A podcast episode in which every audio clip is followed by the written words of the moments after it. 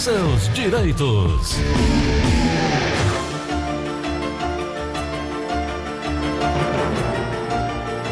São 9 horas e 38 minutos em Fortaleza. Doutora Ana Flávia, agora reenergizada, renovada, depois desse feriado de carnaval, né, doutora? Bom dia. Bom dia, Gleudson. Bom dia, ouvintes da Verdinha. É, eu posso dizer até reenergizada, só não posso dizer descansada. Com três, mais os sobrinhos, mais todas as crianças todas, doutora? É, tem que ter energia para poder acompanhar. Gleudson, eu não sei não. É, são três meninos com três baterias diferentes e a nossa já tá no finalzinho da vida, né? Mas o carnaval foi maravilhoso. Tudo em paz, graças a Deus, né? Tudo em paz. Os meninos ficaram doentes. Um ficou doente 2 dias, aí o outro, quando um ficou bom, o outro ficou doente 2 dias, depois um ficou bom, o outro ficou doente 2 dias, estão tudo lá em casa. Tá tudo tranquilo, sendo cuidados. Mas assim, no ambiente arejado, né? Não fica tão aquele negócio como trancar fiado dentro de casa. Então, eles estão tranquilos. Graças a Deus. Doutora, a Aline já sinalizou ali, chovendo de ligação, eu trouxe, né, até aqui uma informação para a gente começar. Então, combinou. Vamos lá. Né, Gleudson? E hoje eu resolvi trazer, eu acho que a gente nunca falou aqui sobre isso, sobre auxílio reclusão. Nós tocamos nesse ponto já há algum tempo atrás, inclusive com algumas pessoas questionando, né, a legalidade disso, mas é legal, né, doutora, para quem trabalha, para quem contribui, na sequência é recolhido. É legal, Gleudson. O que acontece? Grande parte da população pensa, tanto por conta das fake news, que hoje é moda, né? Verdade. Como por conta da desinformação mesmo, as pessoas pensam que o auxílio reclusão é pago pro preso, né? A pessoa, o cara tá preso, já está tendo comida, roupa lavada lá, como se fosse mil maravilhas, né? A prisão, Deus. E ainda vai receber dinheiro por isso? Não é assim que funciona, né? O auxílio reclusão é um benefício pago para a família do segurado preso. Por quê? Porque pressupõe-se que ele trabalhava, né? E é um dos requisitos. Inclusive, a carência para o auxílio reclusão é de 24 meses. O que já dificulta muito a concessão desse benefício para criminoso mesmo, né, Gleudson? Uhum. Porque criminoso que é criminoso, é muito difícil ter um trabalho fixo por 24 meses. É verdade. Né? E é necessário ter esses 2 anos, né? É necessário o cumprimento da carência para a concessão do benefício. E ainda mais, esse benefício é um benefício, mais uma vez, concedido para a população carente. Ou seja, é para um segurado que tenha nos últimos 12 meses um salário de contribuição que fique dentro da média de R$ 1.425. Então, é um benefício pago para a família do preso. Para aquela pessoa que, ele trabalhava, era o arrimo da família, era quem provia o sustento da família, foi preso e deixou mulher, 2 filhos, 3 filhos ali, desamparados. E aí esses dependentes podem solicitar a concessão do auxílio reclusão, desde que cumprido todas essas exigências, Gleudson. Uma, tem que ser segurado preso, ou seja, no momento do requerimento ele tem que estar preso, né? Tem que apresentar a certidão carcerária comprovando que ele está preso e preso em regime fechado. Porque o preso em regime semiaberto e aberto pressupõe-se que eles têm a capacidade de trabalhar e ganhar o próprio dinheiro. Não precisa do auxílio reclusão para garantir o sustento dos que ficaram de fora, tá certo? Então, é só para desmistificar, ô Gleudson, porque gera muita notícia falsas, né? As pessoas dizem, preso tem que sofrer, não sei o quê. Não, o auxílio reclusão não é um benefício para o preso. É para garantir a subsistência dos que ficaram fora. De um filho menor de idade, da esposa, que às vezes não tem culpa, né? Tem muito caso, eu acho que, inclusive, que esses não deveriam ficar presos, né? Tem aquelas pessoas que são presas efetivamente, Gleudson, porque roubam, porque estão passando necessidade dentro de casa. São furtos de pequena monta, né? Às vezes de alimento, né?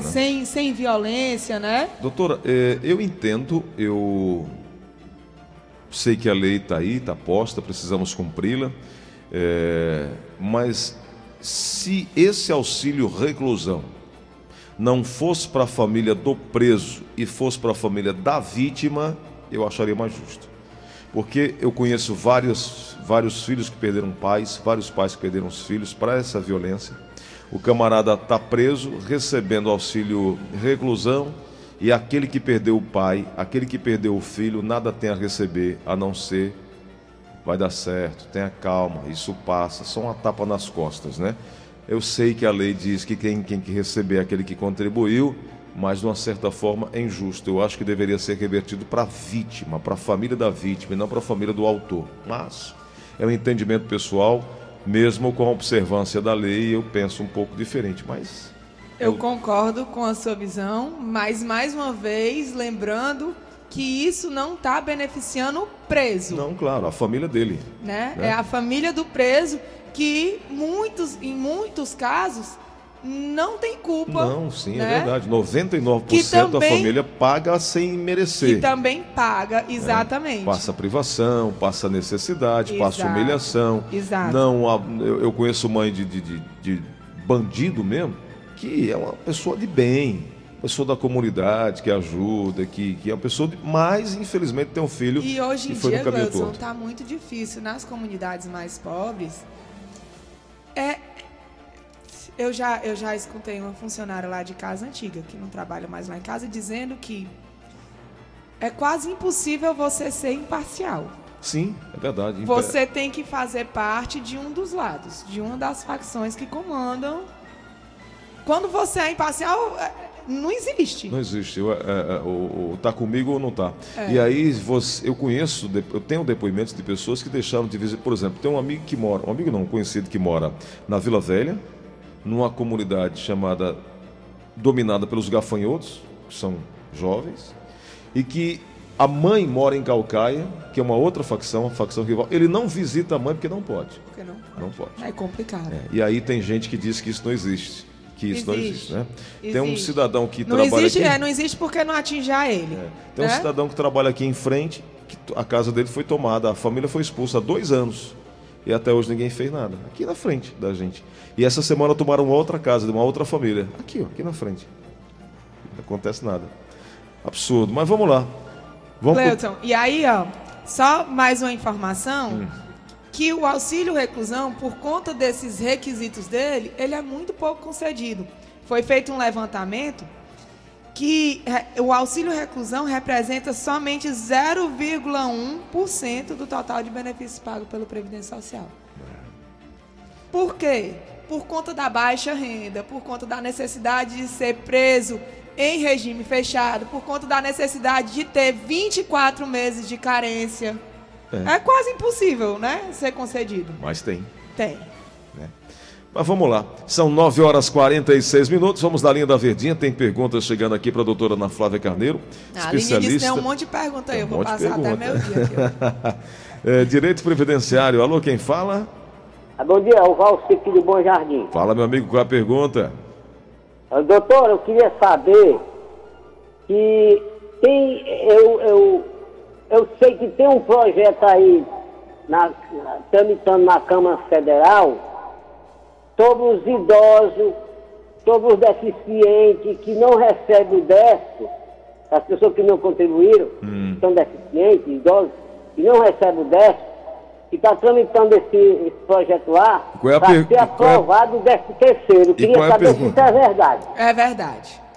É verdade, né, Gleudson? A gente falou sobre isso semana passada, que o Bolsonaro havia liberado o pagamento de 13º para o Bolsa Família. Isso. E aí o Randolfe Rodrigues, que é senador do Amapá, pegou esse projeto, está relatando e solicitando que isso seja efetivado para todas essas pessoas que estão nessa faixa, nesse atendimento, doutora. Então, é verdade, sim. Espero que dê certo, né? Como dissemos semana passada, não foi, Gleudson? É verdade. Que é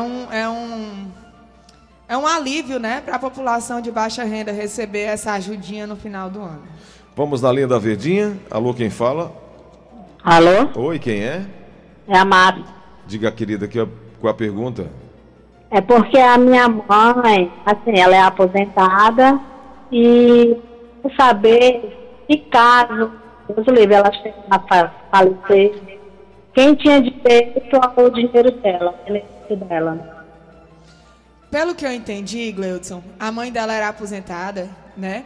E, salvo engano, veio a óbito e ela quer saber quem tem direito ao dinheiro dela. Eu, assim, pelo que cortou, o que eu entendi foi isso. Então, quem tem direito a receber a pensão por morte, né?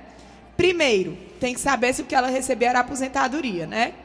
É, se ela recebia 13º, era aposentadoria e gera o direito à pensão, tá? Se ela não recebia 13º, é LOAS e, em tese, não tem direito à pensão. Por que eu digo em tese, Gleudson? Porque por mais que exista uma lei obrigando o INSS a conceder ao segurado o benefício mais vantajoso, é comum acontecer de o INSS fazer o contrário, tá? Conceder o menos vantajoso. Então, é comum acontecer do INSS conceder LOAS quando a pessoa tem direito a receber auxílio-doença ou aposentadoria por invalidez ou aposentadoria por idade ou por tempo de contribuição. Doutora, só para complementar a informação, a medida provisória, que é a medida provisória 898/2019, criando o 13º salário para os benefícios do Bolsa Família, essa MP está paralisada, está parada, não houve entendimento na última reunião, no dia 18 de fevereiro. Essa aprovação ainda não foi finalizada, do relatório do senador Randolfe Rodrigues, do Rede do Amapá, que faz modificações no texto. A próxima reunião deve ocorrer nos próximos dias, mas ainda não se é uma definição. Há um projeto, sim, mas definição ainda não. É. Vamos na linha da Verdinha? Sim, Gleudson. Aí quem pode receber a pensão por morte, sim, né? Sim, sim. É o cônjuge sobrevivente, não precisa ser casado, né? Desde que comprove a união estável. Os filhos menores de idade ou maiores que comprovem serem inválidos antes do óbito, tá? Não é assim, meu pai morreu em 2003 e eu fiquei inválido em 2010. Vou pedir a pensão por morte. Não é assim, né? Tá? Então é cônjuge, né? Seja homem ou mulher, casado ou não, filhos menores de idade e maiores de idade inválido. Existem casos excepcionais, Gleudson, que a pensão por morte também pode ser paga para o pai e para a mãe, né? O filho, né? Você falou agora do auxílio reclusão, que devia ficar para o, né? Existem casos em que pai ou mãe moram com o filho e o filho vem a óbito. Uma vez que comprove a dependência econômica, a pensão por morte pode ficar para o pai ou para a mãe. Desde que não tenha os outros, né? A preferência é do cônjuge, dos filhos menores, né? Por último, pai e mãe. É isso. Vamos na linha da Verdinha. Alô, quem fala? Alô? Alô? Oi, quem é? Cavalcante. Diga lá, Cavalcante, qual a pergunta? Eu quero falar com a doutora, porque com 40 anos que eu recebi um auxílio de acidente de trabalho, 40% do salário mínimo, quando foi agora em fevereiro, cortaram. Se eu votei direito, botar na justiça, ou ficou por isso mesmo? 40 anos perdido. O auxílio acidente, seu Cavalcante, ele é um benefício vitalício, tá? Ele, uma vez que ele é concedido, ele só cessa com a morte ou com a conversão em aposentadoria por invalidez ou por idade, porque não pode ser recebido concomitantemente, tá? Agora, se ele foi cessado sem que o senhor esteja recebendo outro benefício no lugar dele, o senhor pode, sim, procurar o restabelecimento. Mas tem que passar por uma série de revisões quando o INSS solicita, né, doutora? O auxílio-acidente não, Gleudson. O auxílio-acidente não passa por aquelas perícias revisionais. Quando o auxílio-acidente é concedido, ele é concedido porque a pessoa sofreu um acidente que gerou uma limitação funcional, tá? Mas se aquela limitação favorece uma outra profissão, por exemplo, o INSS não... Ele pode trabalhar e receber... Na verdade, é isso que ele... Por isso que ele não é um salário mínimo, ele é metade do salário mínimo. Ele vai passar por uma reabilitação para ser reinserido no mercado. Para ele exercer, ou dentro da empresa onde ele trabalhava, ele ser readequado para uma nova função. É exatamente por isso que ele não substitui o valor do salário. Okay. Ele é um auxílio para a pessoa se realocar no mercado de trabalho, entendeu? É tipo assim, eu era pedreiro, sofri um acidente na construção civil e hoje em dia eu só posso ser telefonista. Tipo assim, trabalhar sentado, sem carga excessiva, não sei o que, não sei o que. Então, ele passa a receber o auxílio-acidente. E o auxílio-acidente, ele é para ser vitalício. Okay. Não é para passar por aquelas revisionais periódicas do INSS, não. Ok. Ô, Matheus, deixa eu ver aqui no WhatsApp da Verdinha uma pergunta do ouvinte com final de telefone 7958. Bom dia, doutora Ana Flávia. A senhora poderia me informar se já está fazendo prova de vida do órgão do Estado? Eita, eu não sei informar, não. Então, vamos aqui... Tipo assim, Gleudson, eu vou dar a informação genérica, tá? A prova de vida, ela é feita nos bancos. Agora, quando fala de previdência privada, não, regime próprio de previdência, né, que é o Estado, o município, eles convocam. Eu sei disso porque eu já levei a vovó para fazer prova de vida lá naquela escola Bevilaco, ali na Dom Manuel. Sabe onde é Dom Manuel com Santos Dumont? Sim, né? Sei. Então, efetivamente, existe a convocação dos entes federativos para chamar, para fazer prova de vida. É verdade, tanto é que tem uma notícia aqui de 28 de fevereiro de 2019, à época feita uma convocação do Estado que dizia: a partir de fevereiro de 2019, todos os servidores ativos e inativos, aposentados e pensionistas deverão fazer a prova de vida no autoatendimento do Banco Tal. Né? Pronto, aí às vezes eles fazem multirões, Gleudson, e chamam para escolas, para poder fazer a prova de vida, entendeu? E aí tem a convocação de cada ente. Assim, se agora está acontecendo o do servidor do Estado, eu efetivamente não tenho essa informação. A última atualização foi para nascidos em dezembro, no mês de dezembro, e essa atualização, essa prova de vida foi feita em dezembro de 2019. De lá para cá, nosso ouvinte, não foi feito nenhuma outra, segundo a CEPLAG, né? Que é a Secretaria de Planejamento do Estado do Ceará. Exato. Vamos na linha da Verdinha, querido Matheus. Alô, quem fala? Alô? Oi, quem é? Caiu a ligação, Matheus. Deixa eu ver aqui no WhatsApp da Verdinha uma pergunta. Eu queria saber da doutora sobre esse auxílio reclusão. Esse auxílio reclusão, muitas vezes, nem vai para os filhos. Simplesmente o auxílio reclusão tem que acabar. Eles têm que pagar.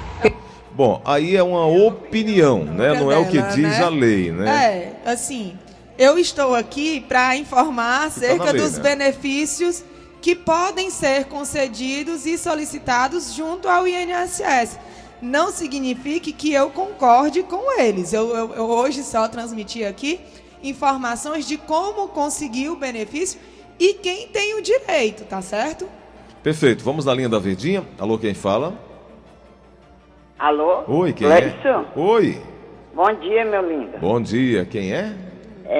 Eu me chamo Maria Leda. Dona Maria Leda, deixa eu lhe agradecer, porque meu lindo nunca mais eu tinha escutado, isso me ajuda bastante, viu? Porque aqui só me chamam de meu feio. Olha aí o pessoal, né, rapaz? Eu tenho nove. Aqui começa pelos elogios da Aline, que são muito bons todos os dias. Tá bom, meu filho. Mas vamos lá. Gleide, eu queria fazer uma perguntinha à doutora. Pois não, pode falar, querida. Assim, ó, meu filho faleceu, tá 7 anos, e ele não tinha filho, era solteiro. A gente morava comigo na minha casa. Aí veio o falecimento dele, e desde daí eu procurei tentar uma pensão, né? Mas não foi concedido. Então, vamos lá. Caiu a ligação, né? Foi. Então, vamos lá. Como eu disse que, excepcionalmente, né? Ela estava atenta, né, Gleudson? Sim. Excepcionalmente, a pensão por morte pode ser paga a pai e mãe. Mas quando? Quando o pai ou a mãe, ou os dois, dependem economicamente do filho. E não o contrário, tá, Gleudson? Sim. Às vezes, né, é o contrário. O filho mora com pai e mãe, às vezes porque não está trabalhando ainda. O pai e a mãe recebem aquele aposento e tudo e tal. E aí ele fica lá na casa dos pais. É diferente de depender economicamente. Aí, como é que comprova que dependia economicamente? Quando a casa é do filho e os pais moram. quando o filho tem um plano de saúde, né, Gleudson? O plano de saúde vem lá quem é o representante que paga e os dependentes. Então, tá os pais como dependentes dos filhos. Plano funerário, né, Gleudson, que a população tem muito. O plano funerário já paga pensando, né, porque para morrer também é caro, né, Gleudson? Então, muitos são as famílias... Eu nunca morri não, doutora, mas eu tenho notícia... Né? É, mas é verdade, é caro. Então, muitos são as famílias no interior, isso é muito comum, Gleudson, pagar o plano funerário. Então, que bota lá o pagante, né, o responsável financeiro do plano e os dependentes. Então, uma vez que se comprove a dependência econômica, pode ser concedida a pensão por morte para os pais. Uma coisa, Gleudson, é que, diferentemente dos demais benefícios, a pensão por morte, uma vez que ela é negada na justiça, ela não pode ser reiteradamente pedida, como, por exemplo... A aposentadoria por idade. Eu vou para a justiça hoje e o juiz nega dizendo que faltam 5 meses, 1 ano. De forma que eu continuo trabalhando, quando eu completar o que faltava, eu posso pedir novamente. A pensão por morte, não. Como o instituidor do benefício veio a óbito, ele não tem como produzir provas novas para poder solicitar um novo benefício, entendeu? Então, na grande maioria dos casos, claro, existe o erro judicial, existe prova que não existia e que apareceu posteriormente, aí há de se falar de uma rescisória e tudo e tal, mas na grande maioria dos casos é um benefício que você só pode solicitar uma única vez. É. Doutora Ana Flávia, a senhora vai decidir. Ou a senhora fica mais um pouquinho, porque tem muitas perguntas, ou a senhora volta amanhã. Olha a proposta indecente. A senhora não veio ontem, acumulou muita pergunta. Mas se der, obviamente, né? Porque tem muitas perguntas ali, daqui a pouquinho a gente vai conversar com o Tom Barros, mas... Eu posso ficar mais um pouquinho, porque amanhã eu tenho uma reunião com uma pessoa ilustre. E aí eu não posso vir. Não, tá tranquilo. A gente tem sempre esse espaço às quartas e quintas-feiras para que o ouvinte possa tirar dúvidas, atualizar as informações que são vindas aí do INSS para colher detalhes e buscar seus direitos, né, doutora? Gleudson, falando nisso, nessas atualizações do INSS, semana passada nós falamos que o site do INSS foi atualizado, né? Mudou lá o layout e tudo, mas que continua com as regras pré-reforma. A cara é nova, mas... O conteúdo é antigo, né? Mas só uma coisa importante, Gleudson, é que já consta lá no meu INSS novo o botãozinho, o link, o negocinho onde se aperta sobre a pensão especial destinada à criança com microcefalia decorrente do Zika vírus, tá? Que no layout anterior não tinha. Agora hoje tem. Já é de fácil localização. Quando abre lá o link do meu INSS, que você bota o CPF, sua senha e abre a página inicial, já aparece de primeiro a opção de solicitar esse benefício. Perfeito, 3244-6025, 3244-6025, 99686-3123. Ele nem respirou, viu? Mas deu certo. Eu estou olhando para cá, mas eu vi a sua cara de apreensão. Será que era certo? Mas é isso aí, né, doutora? Confirmando os seus contatos? Confirmando, sim. 3244-6025 e 99686-3123. A equipe da doutora Ana Flávia te ajuda nesses primeiros passos, nesses momentos iniciais, para que você possa buscar seus direitos junto ao INSS e via judicial também. Com certeza, Gleudson. Doutora, então, muito obrigado. Semana que vem a gente volta a conversar sobre isso, né? Quarta-feira estarei aqui, sem falta. Obrigado, doutora.